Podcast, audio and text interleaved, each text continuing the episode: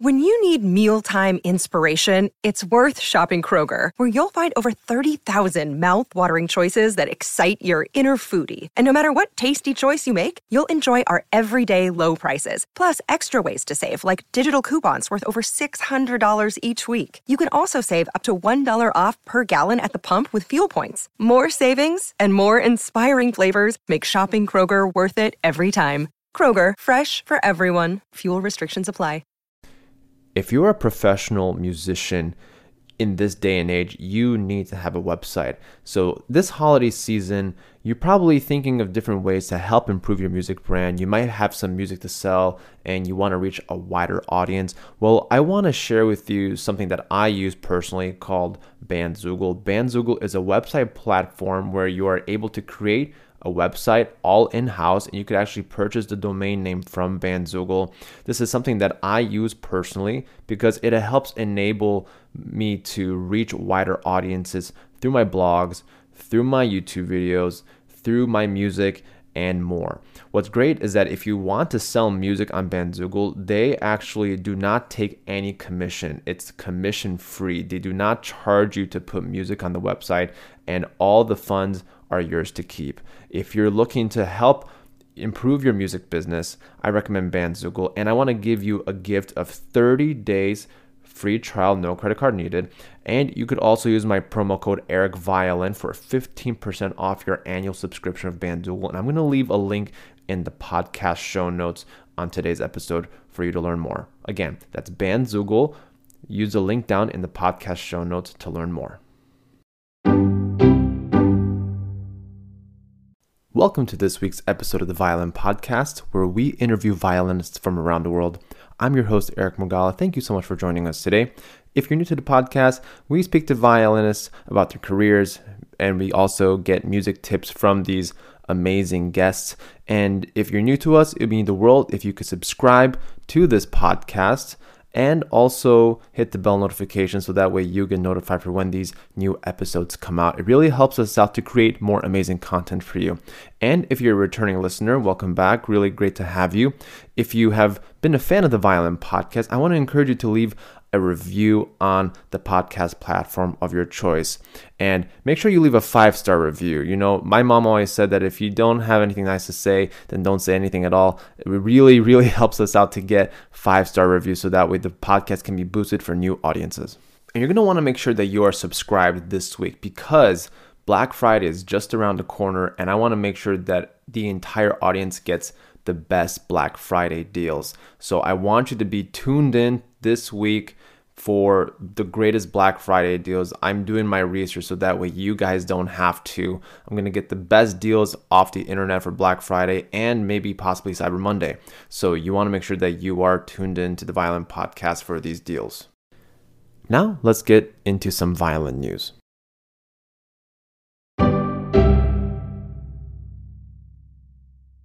In the news this week, the Violin Society of America had its 2022 violin making competition, according to the Strad, has concluded with 49 medals awarded to instrument and bow makers. The instrument judges awarded 28 gold and 21 silver medals in total, while the bow judges awarded 6 gold medals and no silvers.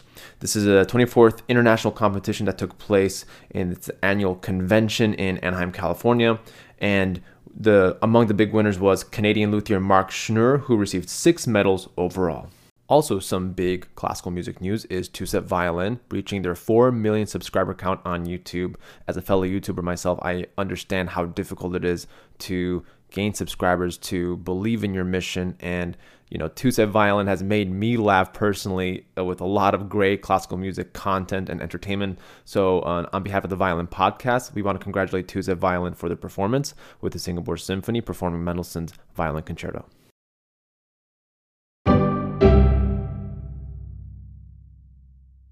Now, let's get to the guest of today's Violin Podcast episode. My guest today is the recent Indianapolis violin competition first prize winner, Sirena Huang. And Sirena Huang was gracious enough to offer her time with me to talk about her experience with the competition and to also talk about some of her favorite practice tips, some of her favorite practice habits so that you know all of us can learn. I definitely learned a lot from this interview. Some of this I already preach uh, from uh, previous violin podcast episodes, and this is something that I also implement into my studios for my violin students. So this is really incredible, valuable advice, and you get to hear from Sirena Huang herself. So let's get right into the episode.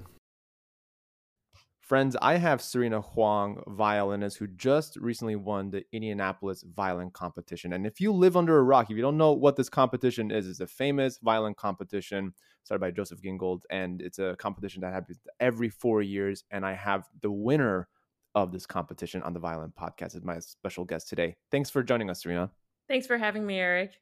So right before we actually got on the Violin podcast, just recording this interview, you were talking about how you recently were in Carnegie Hall, just like watching uh, the Berlin Philharmonic perform their recent concert tour around the U.S., and you got to actually reconnect with one of the jury members, which so happens to be the concertmaster of the Berlin Philharmonic. Can you share with us that experience?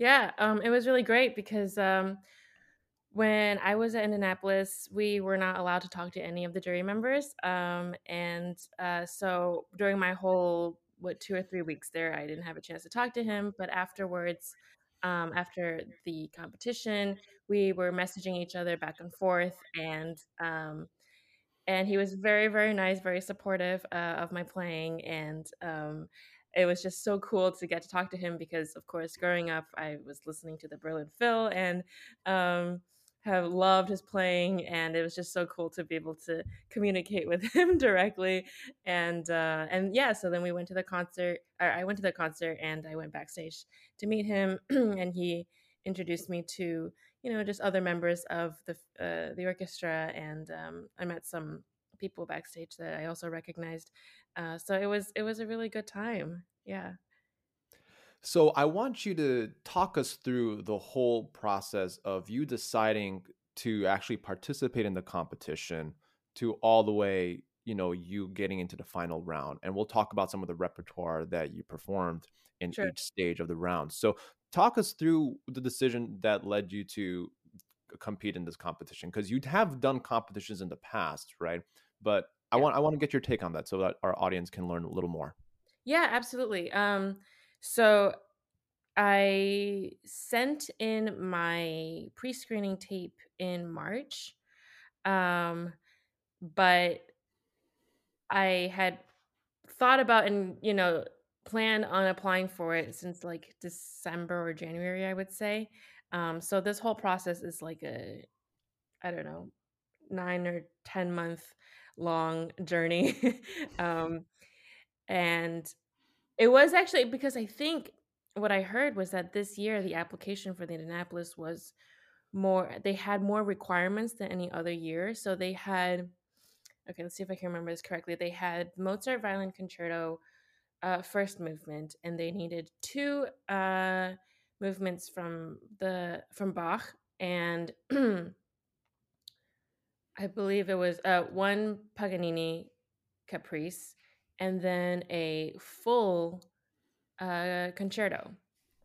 So that, and I think that's it. Um, so that is actually a quite a large amount of repertoire that you need for just a pre-screening. Um, and I think, like what I said, they this was the first, maybe uh, the first time that they had um, had so many repertoires required for the application, and um, and also they had the requirement that like you know for for these in, in, between the movements like for bach for example or for the concerto it had to all be done uh, in the same concert in the same performance. Um, it's not something that you can do it take one day and then do the other movement the next day or something like that. Um, so anyway the application itself was uh, you know there was a lot to prepare and also they had i think three recommendation letters that was required as well um, but anyway, I finally was able to send it uh, in March, and um, yeah, and and I've you know this competition means a lot to me because my family kind of saw this competition like the Olympics. Um, you know, it being held once every four years. And when I was like, I don't know, like nine years old, I would just kind of gather around with my family and we would watch the live streams of this competition. So I, I really watched it growing up um, once every four years. It was actually like more exciting than watching the Olympics because it was violin. so I like, course, I, right? Yeah, of course. I mean, like, I I, it's, it's so it's so funny we're talking about this because like the World Cup is happening. I know, right? It's happening right? Yeah, yes. And it's Yeah. so weird. First of all, it's weird that it's like in like November. Normally, it's like in the summer, but that's weird. But yeah, but I do I do very much um, understand that like a lot of you know violinists that I talk to, you know, competitions and you know winning orchestra auditions are kind of like Olympics because they don't come around often, and Oh, they don't. There's so many factors that are involved too. I mean, there's just yeah. It, but you know, as a nine year old, when I was like just starting to play, sort of, um, you know, watching people that can actually play these repertoire and you know uh, are ready to perform and all that stuff. It, it was it was a really cool learning experience for me. And um, when I was young, I was like, oh my god, what if one day you know I could just be in the first round? It'd be really cool, you know, just to participate in some way. Um, and you know, the last couple of times I like the four years ago, the previous time, um, I wasn't able to apply. I had concerts at that time, so um, the timing never really worked out. This was my first time applying for Indianapolis, um, and I really want to do it because I think this would be one of my last times because they had an age limit. I'm 28, so it's like, um, I was like, I this I gotta try this. You know, this is my last shot. you're like, I'm getting old. Yeah, I know. Basically, like, old. These youngsters. yeah. yeah no i i that's that's amazing um let's let's dive into some of this repertoire because when i was watching your recordings you know you had brahms you know second violin sonata which is a dear favorite of mine because that's actually one of the first brahms sonatas i played with my wife in school No so way. she's a pianist yeah so i i really connected and actually when we were you know when i was prepping for this interview to you know to talk to you I was like, oh wait, she played Brahms' second violin sonata. Okay, let's check this out. And then she was like, oh, my wife was like, oh, well, wonderful colors. Oh, that's so great. Oh, I love this, right? Oh so God, sweet. yeah, and then and then you also played Bach C Major, which I definitely Mhm. want to touch upon also because that's like a gargantuan fugue. I know I know how difficult that fugue is, but I want I want I can see the stress on your face already. Just like just reminded of that fugue. fugue. "Uh." but Yeah. I, I do want to talk about the the repertoire because the is do you select the repertoire or does the jury members like once you finish the pre-screening do they like select the repertoire for you and you kind of have to present it during the competition how does that work Yeah, it's a good question. Um, so, and, and this is actually quite standard for most competitions. Uh, so the pre-screening, even the pre-screening, they have pretty stand like a specific repertoire that they require. Mhm. Um, but once you get to the competition, um, they are quite specific about what they want. Um, sometimes, so most of the time, actually, I should say, let's say if you're playing Bach, they give you a list of Bachs that you are allowed to choose from. Um, And Paganini is different. Paganini, you can just choose any Paganini. Um, and I think you could also choose Last Rose of Summer by Ernst and also Milstein's Paganini or something. Uh, Mhm. But uh, either way, um, most of the time it's like, okay, here's a composer, and this is a list of uh, repertoire that you're allowed to choose from. Um, so in the second round, let's say Brahms Sonata, um, it was the Romantic Sonata category, I believe. So it was a list of romantic sonatas that you can choose from, and I chose Brahms Sonata number two. Um, and you could choose. I mean, the list probably I would say is like I don't know, 10 sonatas or something, and you could choose from that.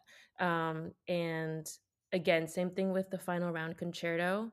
Uh, you could choose, they give you a list and the Mozart concerto. So um, it's in a way, there is freedom uh, because there is, you know, they give you many, many options and you choose the one that speaks the most to you.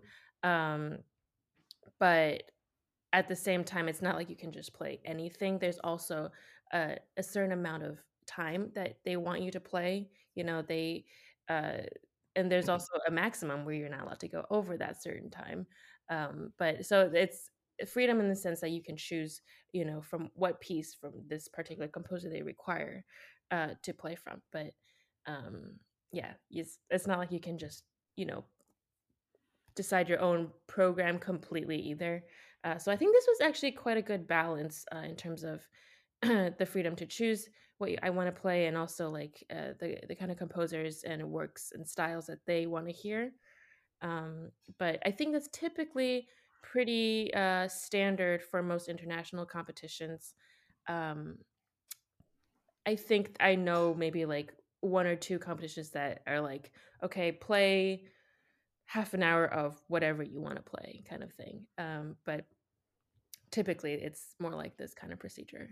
Yeah. Yeah. So there's definitely certain parameters to the competition. It's not Yeah. like you know you're kind of like out in limbo you have to kind of choose whatever i, I kind of like that you know you have the options you're given the list this is what the jury wants to hear in this competition and then i mean you said 10 sonatas so that's that's a healthy selection of like what Oh, you can do it's not it's not like three or four and everybody has to play the same thing you know you have no, not which which I which I appreciate because um it's not so much about like the technical ability and like trying to micromanage the musicality of like one or two specific sonatas that the that the cup uh, competition you know finalists choose it's like Right. okay yeah I have options which is really nice Yeah, exactly. Um, and also they talk about um, remember Jaime Laredo when he's the head of the jury. Uh, he was talking about they chose this this repertoire because they want to see different uh, sides of you as a musician. Um, so because let's say they say okay, play anything you want for thirty minutes. You could play thirty minutes of one style, you know, but they want to make sure that they hear all sorts of different styles, different periods of time, different composers. So that's why they have okay, here's a romantic sonata, here's a classical sonata, here's, you know, all of that kind of stuff. Yeah. that's awesome and I I want to dive into you know you, we just talked about Brahms but you Mhm. also we have the three B's that you perform Beethoven Yep, Beethoven the sonata three you perform the Brahms and then the Bach right And So- Bartok. And Bart, okay, yes, of course, yeah, of course, the Bartok, yeah. So four B's. yeah, there you go. was, was that that was probably not a conscious decision, right? I well, you know, I used to when I was young, I was always like talk about like the four B composers, and these were the four. So I, I guess it's not really a, a conscious decision, but these are like my favorite composers. So of course, yeah. yeah, So, um, I want to dive into this Bach C major because yeah. normally on most competitions they don't require you to perform the entire sonata. They normally, as like if it's a sonata, it's just like the first movement and then the fugue, you know. And for those of uh, for those of you who are not familiar with the Bach sonatas and partitas, highly recommend that you that you listen to them. I know we have some beginners who listen to the violin podcast, some amateurs, and also some professional violinists um, and teachers. But you know, the Bach C major is very dear to me because, um, you know, I remember back in school, I was, you know, my teacher told me, "You're going to memorize this C major fugue. You have a good memory, you're going to perform it." I go, "Wait, it's like seven, eight pages long. What are you talking about?" right? yeah. Oh and uh, you know, and um, I know how difficult it is. So, and not to mention, if if I read correctly, um, you also had COVID during the during the pandemic. Is uh, not the pandemic, but during the competition. Yeah. So you played the Bach C major with COVID and recovering from COVID. So talk us through what was going on when when you found out you got the test result of COVID and you have to perform this competition. Not to mention this fugue, which is just a gargantuan movement. Yeah. no um it was i mean this whole journey was just so crazy um so i never got covid this entire time when this whole pandemic started um and the first time i get it would be opening ceremony day of indianapolis of course Oh um my gosh. yeah and i mean i don't know it probably got it at the airport or something even though i was wearing my mask and being cautious the whole time it just it just you just don't know with these things but anyway um yeah the day before i tested i started getting like a scratchy throat and i was like well maybe it's because i had spicy food the day before and i was like there's yeah probably that's what happened just Mm. it didn't even cross my mind that this could be a possibility because i know i was being cautious and i don't know just i haven't gotten it at all so i just i just didn't think about it um and then on opening ceremony day we all because there was supposed to be like a nice gala and um, we were all supposed to get dressed up and go and have a nice dinner with everyone but um, and early that day i was supposed to rehearse with my pianist. Um, this was on a friday and first round begins on sunday and goes all the way to wednesday just to give you a little bit of a reference. Um, and on friday I was like, wait, I felt really warm last night, and I think I might like my temperature probably rose. So I was like, let me just double check. So I took the COVID test, and um, and yeah, lo and behold, it was positive, and I freaked out. I mean, I was my the first thought that came to my mind was whether or not I just have to go home now because um there's yeah I, I just my worst nightmare would be like, okay, I had prepared like nine months for this competition and I get COVID and then I have to go home. Um, so I called the executive director, Glen Kwok, and I said that I have COVID. And I was like begging him, I was like, can I please still play though? Like, please don't send me home. Um, and so this was Friday, and he said, well, you just basically made the cut because you need a five day quarantine. Um, and so Friday, Saturday, Sunday, Monday. Oh, sorry, Friday, Saturday, Sunday, Monday, Tuesday, Wednesday, and Wednesday was the last day of uh, first rounds. So he basically moved me to the last participant um, of everybody. So I played Wednesday night at like 7 p.m. Um, and so that would have just fulfilled the five day requirement and that um, must have been mentally exhausting for you for for i can only imagine that you have all this you know pressure of getting ready for nine to ten months and then you're the, like one of the last participants of the first round man that that was um yeah um, that's next level but no good really awesome you know it just shows how like you have to be mentally fit for these kind of competitions too because anything can kind of go your way and that's something that i teach my students Trina that like one day you're not going to have the luxury of warming up right? Oh my god. you you, and i yeah. want you to speak to the student i want you I, please i want you to speak to my students right now how important it is to be prepared all the time. Because this is like this is like proof. Yeah no no no this is uh, actually a really good point because um preparing especially for this first round because i know I, personally i felt that this first round was in many ways the most demanding round. I mean, playing the the two movements of the Bach and the Paganini, two Paganinis, and the Mozart Sonata. Um, you know, and also it included a short encore piece. Uh, but it was mainly like the unaccompanied works back to back that was like with no rest at all. It's just like it's so demanding and you need so much concentration.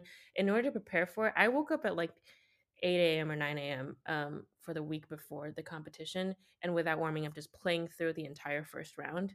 Um, and I would just, yeah. So the point of that is to not warm up, to play, and to see where you're at because uh, that's where your real like level is because when you warm up and and your violin sounds good after a couple hours like that's not as accurate it's like okay if without warming up you can sound like this uh, and you try to raise that bar, then you know that when you're actually performing with a little bit more adrenaline and you probably would have warmed up a little bit, um, then it's only going to add from there. So, but to always raise that bar, to know where your like basic line is with these pieces, I tend to find it very helpful to just kind of run it through, run through these pieces, especially before like a big performance, run it through and in a in a situation where it feels where it feels very uncomfortable. And if you can play well under those circumstances then you'll be okay. You, you, it's also it builds your you know confidence with these pieces too. Um, then you know you know that at, a competition or at a big performance or something you're going to feel a lot better because you've already put yourself in these uncomfortable situations. Because um, a lot of times in, in like a practice room like no one's there judging you uh, no one's there listening to you. If you sound nope. bad it's okay you know like you're mm-hmm. you're super comfortable. But actually it's uh, funny i actually i had a question um you know for you. Did you have lessons or did you have like a specific coach in preparation for this for this competition? Or was this was this half and half all you? Got us through that. Um this time was a little different yeah uh because the previous competitions that i had done I were I was all I was in school through all of those. This is the first competition I did that I wasn't in school. Um, so and during the pandemic and everything, it was difficult for me to, you know, find a place and time to see my former teachers as well. Um, and so basically this competition i had to do everything on my own i had to prepare everything by myself um, and there were definitely challenges to that because i had to kind of be my own teacher and um, that was such an important learning experience for me uh, to know that to have my own standards right? To to know what i think is good enough not what my teacher thinks is good enough but what i think is good. Um, and if i find an issue i have to figure out how to you know how to how to work it through how to find a solution to it um, and not be dependent on somebody else and a lot of times actually i thought about what my teachers had taught me um, and and i often think that's what like great teachers do right? They teach you to become your best teacher and um, i think my teachers had given me so many tips and tools and ways of um, looking at music in a way that when I was on my own, I kind of put all of those uh, ideas and thoughts and um, tools and techniques uh, into you know my mind and i kind of picked and choose. I was like wait i remember when we worked on this in i don't know uh, in a mendelssohn concerto and then i was like i'm going to apply it for this you know? So i was kind of putting all of these this knowledge that i learned from school together and making it my own um, so this was my first time uh, you know preparing all of this repertoire uh, on my own of course there are some pieces that i had played before i had learned when i was back in school so there are uh, some influences from teachers and things like that uh, but there were also pieces, for example, the Brahms Sonata Number Two. I learned completely on my own. I had no lessons from beginning to end. Um, hmm. So that one was like really, really uh, all the musical styles and stuff was just formed by me, basically. And, and I mean, of course, so uh, that was that was a pure Sirena Huang interpretation. Like that's something that you that, studied. Yeah. Yeah. yeah. yeah, yeah, of course. No, but no, I really, I really admire that Brahms because um, you, you actually challenged me while I was watching. I'm like, oh, she did such a unique bowing there. I'm like, I think I might, I might want to do that too. And I think that's also like the point of competitions. It's kind of to see what's possible, to yeah. see what to see what's possible, and to kind of use like an old classic and to you know how does this piece sound in 2022 back yeah. compared to how does this piece sound back in the 1950s i think that's yeah. it's an evolution of our interpretation as we gain more knowledge we get more scholarship towards these right. towards right. these pieces so i want us to talk about the tips and tools and tricks for you know violin playing towards the end of the podcast but i do want to dive into some of the other things that you have you know worked on in your professional violin career such as you know the ted talk that you've done many years ago yeah. i want you to share with us what this ted talk was about and you know why this particular topic really um, inspired you to do this ted talk yeah, definitely. Um, so wow, this was many, many years ago. Um, I was 11 years old, uh, and when they invited me to um, give a talk at TED, and um, at that time, as an 11 year old, I had no idea what TED Talk was. but I have to admit that I was like, okay, so I'm gonna go there and perform, I guess. Um, but, but then I realized that, like, oh wait, people like actually talk here. Like you don't just play, you have to say something also. Um, so you have to sound smart. yeah, it sounds smart. I was like 11 years old, so I was like, I don't know what's happening. um, and so I was kind of like talking it through with my dad, and I was like, all right, these people are smart. What can we what can we offer on the daily? um, so we thought thought about what TED stood for. It was technology, entertainment, and design. And I thought that it might be fun to kind of relate violin and violin playing to these three aspects. Um, and so we kind of came up with a little speech uh, that, like, the first paragraph was, you know, uh, was technology, uh, how the instrument works.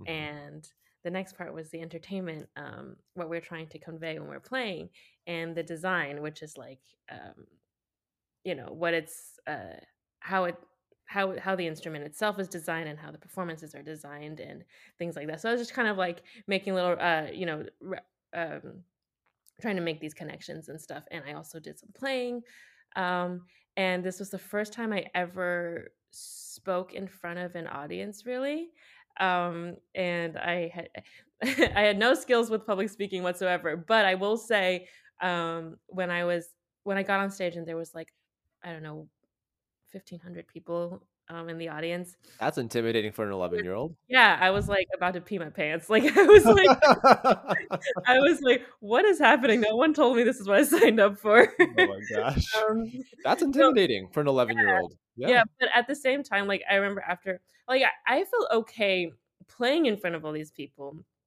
but then I got ner- like worried about speaking in front of these people because I didn't have that up like that experience. Um, but I remember after my first piece, people were like cheering, and I was like, "Wait, they like me!" And then I got like super excited, and I kind of like forgot that I was like, you know, gonna be talking to all these people. So anyway, it, it became uh, actually a really fun experience, and I ended up not feeling nervous a couple minutes in, which is good. Um, but and I was so surprised by how many uh, views in this video uh, ended up having after I did it. Because to me, it was just like I was just doing a performance and I had to talk, but I didn't think about like the setting or like what I was, you know, performing on, like this, like what TED Talk really meant.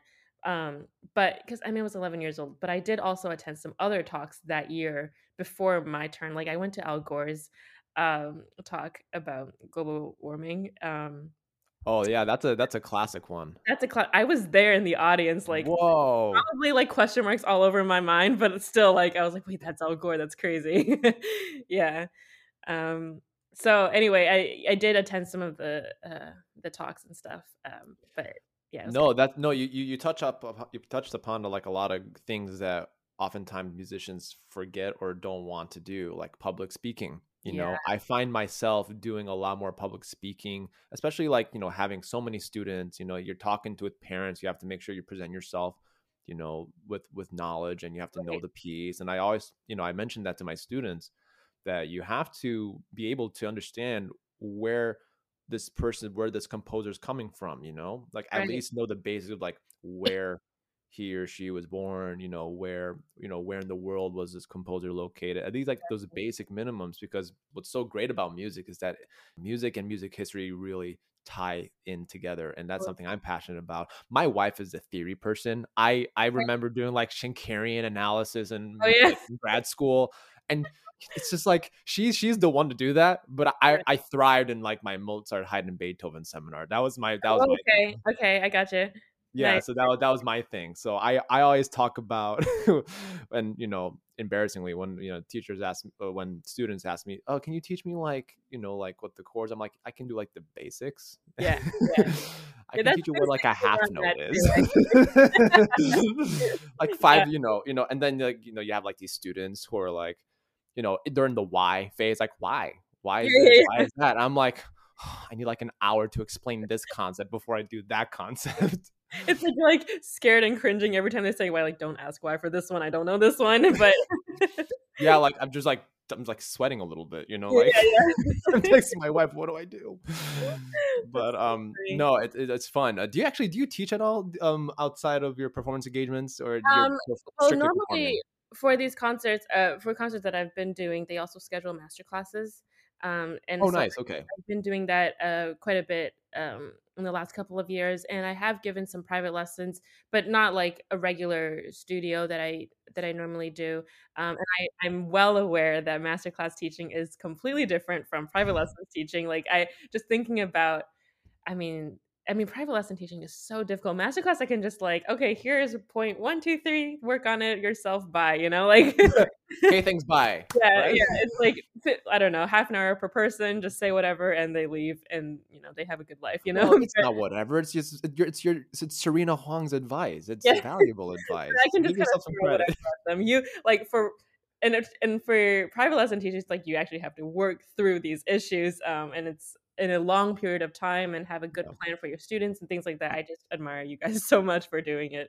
Um, that's something that takes a lot of experience, I'm sure. So, yeah. I, I feel like 50% of it is actual teaching. I feel like 50% yeah. of it is actually just like managing how the student feels on a particular day and how to manage yeah. where they are in life and try to continue encouraging them you know some yeah. some years are rougher than others and some days and some pieces are rougher than others as i'm sure you know right and i think all of us as teachers try to you know try to cater to the needs of the student. I think that's, great. really that's really important for us as teachers.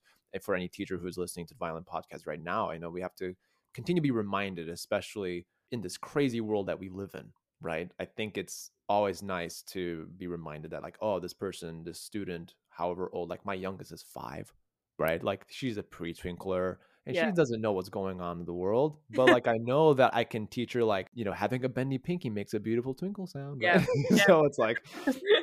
basics right yeah. and um but i do want to dive into now like some of your philosophies to you know the violin your approach to the violin how you practice and how do how does sirena huang practice you know like what what are some of the things that um you have done in the past or something that you're like actually changing as you get older like tell, Yeah. tell us about that Um, yeah, wow, that's a that's a big topic. Um, I think so when I was younger, I had a teacher that he kind of practiced with me.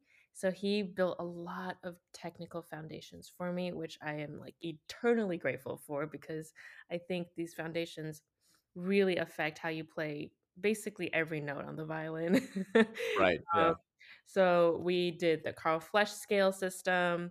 We went through a bunch of Sevcik books, like the Sevcik double stops and the shifting. love it Yeah, all every student listening yeah, do it. i told you so listen to your I tell you to. It's like you know, it's kind of like eating your veggies. You know, like no one really like loves doing that. Well, yeah, if you're if you don't like for it. anyone who's listening my hands are in the air because like yeah but, no I mean, I'm not i'm not just saying that i mean i truly truly think that um especially when you're younger and you are developing uh you know your fundamentals for playing the violin um this is gonna it's kind of like it you're ba- you're building such a great foundation for your future life in music. So um finding the time to dedicate yourself to you know figuring out what an octave feels like on the violin on every position because on the violin like intonation is is like lifelong right something you just work work on all the time but if you have a good sense of for example what the octave feels like in the first position versus in the eighth position um and learning how to shift in a way that is uh, seamless, effortless, how to play in a way that's effortless, that is going to help you when you're older, for sure. Yeah. Um, and being able to play scales, I mean, I mean, a lot of these pieces, all of the difficult passages, they're just made up of scales. They're just different scales put together, honestly. Um, so if you can play scales well, then you can play probably half of the difficult passages well too, you know. Um, and double stops to uh, learn how to have good hand shapes and hand forms. Um, I remember the first time I had applied double stops to a piece was when I was playing Preludium and Allegro, that last page. Um, that- Man, you're speaking, you're preaching to the choir. yeah, That's no, all about hand frame. Yep, all about hand frame, like all that cadenza with all of those double stops. Basically, I mean, you're playing them as single notes, but like your hands should not be like all over the place. You're playing double stops. Like you should be able to see different groups of hand hand shapes and stuff. Um, so that you know that kind of stuff, uh, practicing technique and having designated time for it. I I mean, I think it's so important. So when I was, I would say, let's. I'm trying to think about like the age range where I really focused on technique. I would say nine to 16 i would say ish yeah i mean of course i continued practicing technique after that too but those were the years where i really i would spend maybe two hours you know doing scales and etudes and working on my vibrato doing vibrato exercises all of that kind of stuff um and i went to a summer program called encore um, and this was in Ohio. I, and I went there since I was nine years old. And those summer programs, they have it feels kind of like boot camp because they have this thing like where we have performance class at 8 a.m. So Ooh, yeah, I know.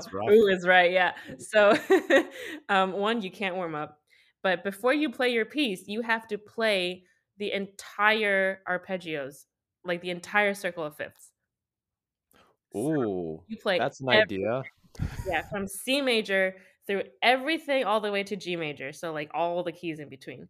Um, so and we had to like perform that in front of people. So um that yeah, was I, I did that in college. I don't know if I, if I were a professor, I don't know if I Yeah, maybe well, if I don't know if I'd do that, but that's the only time I I had to do that, like, you know, performing in front of people. But that was like like when I think about my experience at Encore, that was like a very deep impression in my memory because it was like so unique to that particular uh, Mm. festival. But um, anyway, my point is like it's uh, scales is very important. I guess I'll just say that. yeah. Okay, great. I, I love that. And Uh, um, for for all the books that uh, you know Sirena mentioned, I'm going to leave links down in the description below. So make sure you um you go to the podcast notes, click on those links for you to get those copies. I'm a I'm a big believer in Sevcik. I actually love the Opus one, the very first book for Opus be- one. Yep, I did that. one, dexterity in the left hand. That's like a great left hand exercise. And it's also really cool, like sometimes the the scale books can be really intimidating. Like that Carl Flesch is not Yeah, for everybody from the beginning. It's like a sea of like black dots, right? Exactly. And then there, you know, even the parents, I'm like, wait, we have to enforce this upon our child. so I'm I'm like, okay. And I'm like, you know, in time, in time. So, Yeah. you know, I have other, you know, scale Yeah, books that I that I recommend, of course, right? But the. Sevcik for me is great because if you're not into scales entirely one day, they it, it is you know it is like a scale like passage so you are working on broken thirds you are working on stepwise motion in first position exactly. second third fourth you know whatever the case may Yeah. be Yeah. and then you start working on you know the you know like the double stops and then you start you know moving the other fingers Yeah. so I'm, I'm a big believer in that also i think even when i practice that with my students i've actually i felt that i've become a better player because i'm practicing with my With them, students right? just just Yeah. just that yeah Yeah. and then it just goes to show that you know i had a performance just two days ago you know i performed like a orchestra concert choir i was principal Mhm. second whatever and i was i was telling my students i just had two rehearsals for this you know Yeah. and you know you just have to kind of know your know your part you walk in you do your you do your thing you do your business and then you walk out and then you know you live your life and then you know whatever happens out of life you kind of have to like continue to stay focused Exactly. yeah And actually, speaking of etudes, there's one more that I would like to add, and this is something because you asked if technique is, you know, something that's ongoing or if there's anything that I'm still working on now. Mhm. And I thought I just wanted to point out, like, actually, several months ago. So actually, uh, before I start, the way my fingers are, it, my pinky is like extra short. Yeah. oh yeah oh man i'm sorry I know, right? Like, You're so sorry. Like I'm the opposite. Like my, I mean, if you, if you, I'll leave a link of the YouTube interview like down in the podcast below, so that way you, you know anyone who is just listening, you can uh, click it. But I'm the same. I mean, my my, my pinky's a little bit a little bit higher than yours. yeah, you like. I have I have big hands. You know, I'm like six one, so I have like large pan- you know, Okay. Okay, So- yeah, but but what's great about your fingers is that they're like they're long and they're skinny. they're long and skinny, right? Right.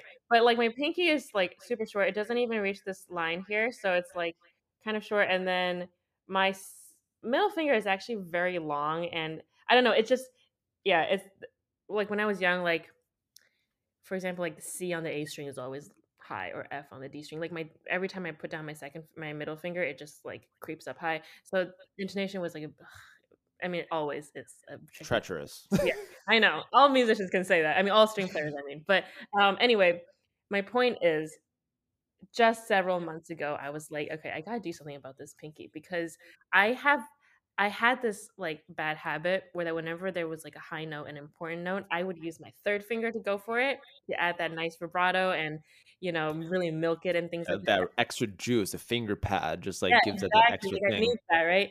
But I was also thinking, like, wouldn't it be nice if I could just play these notes with my pinky so that I could still stay informed? Like, because if I have to play a high note with this, then I'm basically my hand shape is like this, right? You're I'm stretching, yeah. stretching, and this would be so much more comfortable. So then I found this um, pinky exercise by Gavrilov, and I can I don't know if you're familiar with it, and I can send it to you if you want to link it later. Please do, yeah, yeah. There are six pinky exercises in that set, and um, basically, I would just really go for it. I would play through all six exercises, and that takes about uh between 15 to 20 minutes to play through it. Hmm. And it's basically the whole exercise. It's like you're practicing pinky independency and strength, and you're playing scales with like three, four, three, four, three, four, three, four, like that kind of stuff. Um, and after you play through all of it, you realize like this muscle right here, it's very sore. Oh yeah, like yeah. If I you know you compared it like this Yeah. hand is like you know it's like you're like body it's like you're bodybuilding lifting with your left hand and I actually it's funny it's funny we're talking about this because I I emphasize that like one day when you're practicing that pinky you know the fourth finger you're gonna have a lot of more muscle here I mean you you look at like Yuja Wang's hand and you see like the massive muscle that comes out Yeah. of the pinky it's like wow yeah, I know. It really it's like bodybuilder fingers. I know.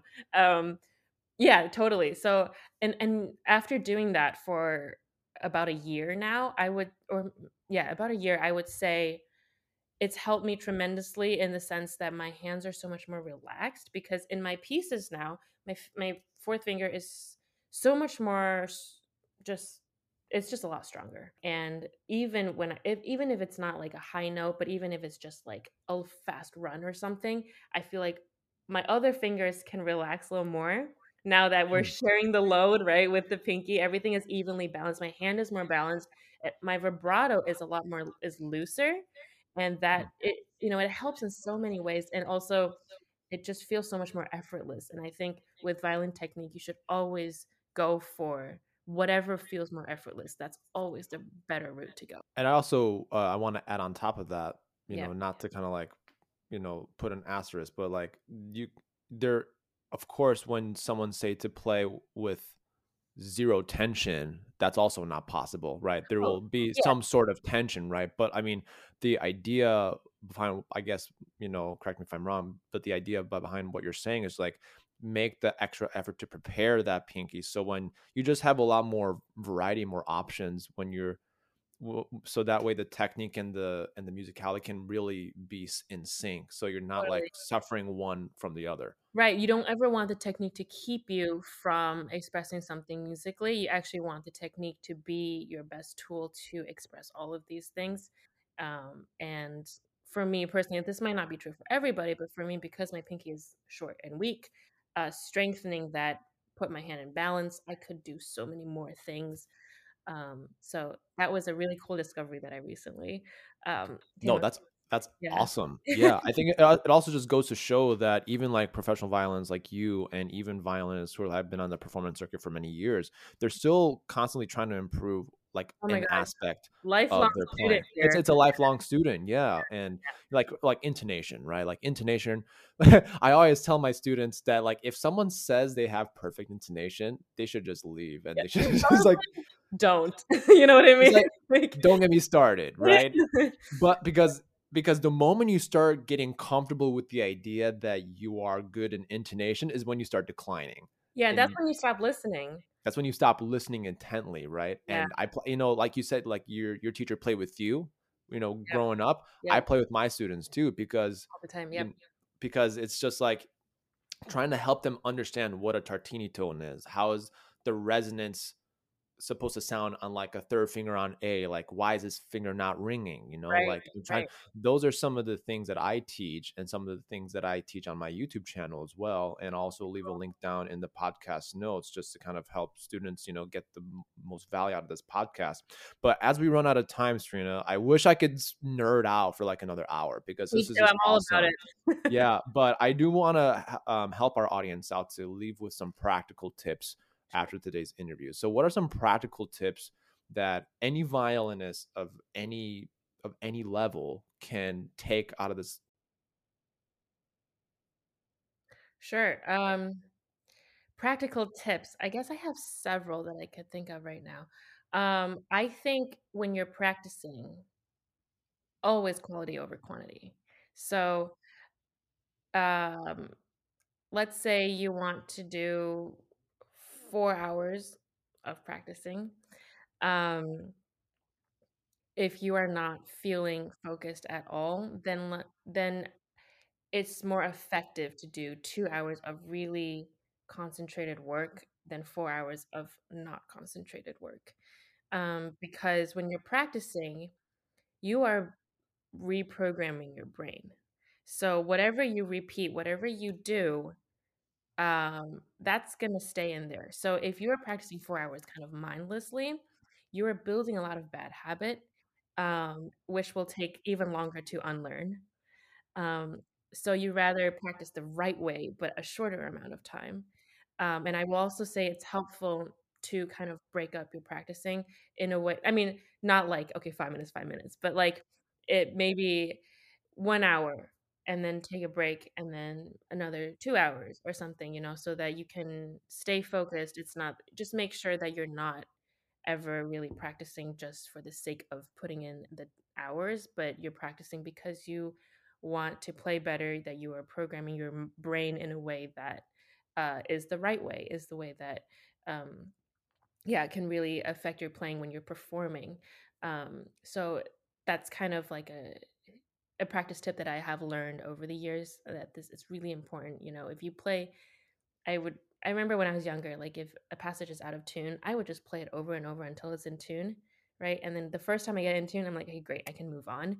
But then what happens is like you play this passage five times, four time four of the five times is out of tune, and the fifth time is in tune, you move on. But what happens with your brain is that you actually are repeating the bad, unsuccessful times more times than when it was right.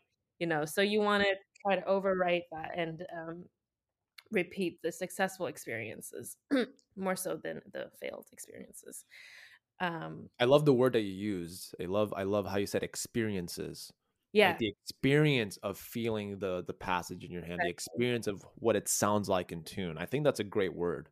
absolutely. It's uh, uh, practicing is really about experiencing and feeling what everything you're doing really is about. It's kind of taking it apart a little bit.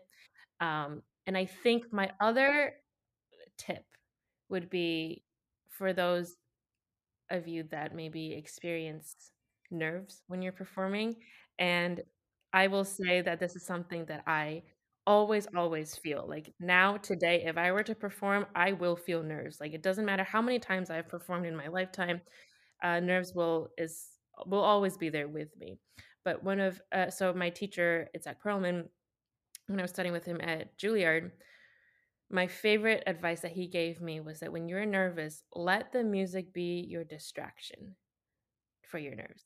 So instead of thinking about, oh my God, I'm nervous, and you keep like zoning in on the fact that you're nervous and you can't focus on the music, think about when you're on stage and you're feeling shaky and you're feeling nervous, try to be as involved as you can in the music itself. Try to play the most beautiful phrase you can think of.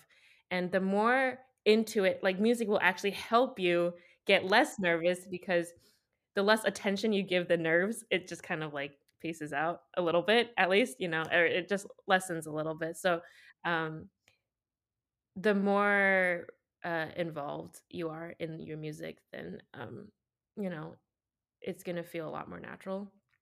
So let your mu- let the music be your distraction for nerves is another really great advice for performing. I think.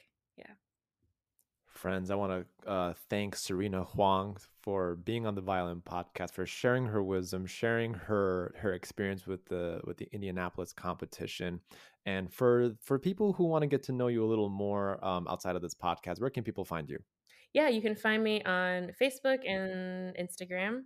Uh, Instagram is just my name, Sirena Huang, and Facebook is, I believe, is Sirena Huang Violinist. Um, or you can just search me on Facebook. Um, Yeah, and of course, I'll leave um, links in the podcast show notes for people who want to get to learn more a little more about Sirena. So, Sirena, this has been awesome. I wish we can have this interview in person one day. Yeah, And um, you know, that's that's my goal. That's my goal with all my guests that we can have like, you know, maybe like a round table of like violence geeking out about certain stuff in oh, person. How So do you play thirds? Are yeah, but, well, yeah, I don't want to overwhelm our audience too much, but but um, Sirena, this is amazing. Thanks so much. I really appreciate your time. Thank you, Eric. Thanks for Yeah. having me.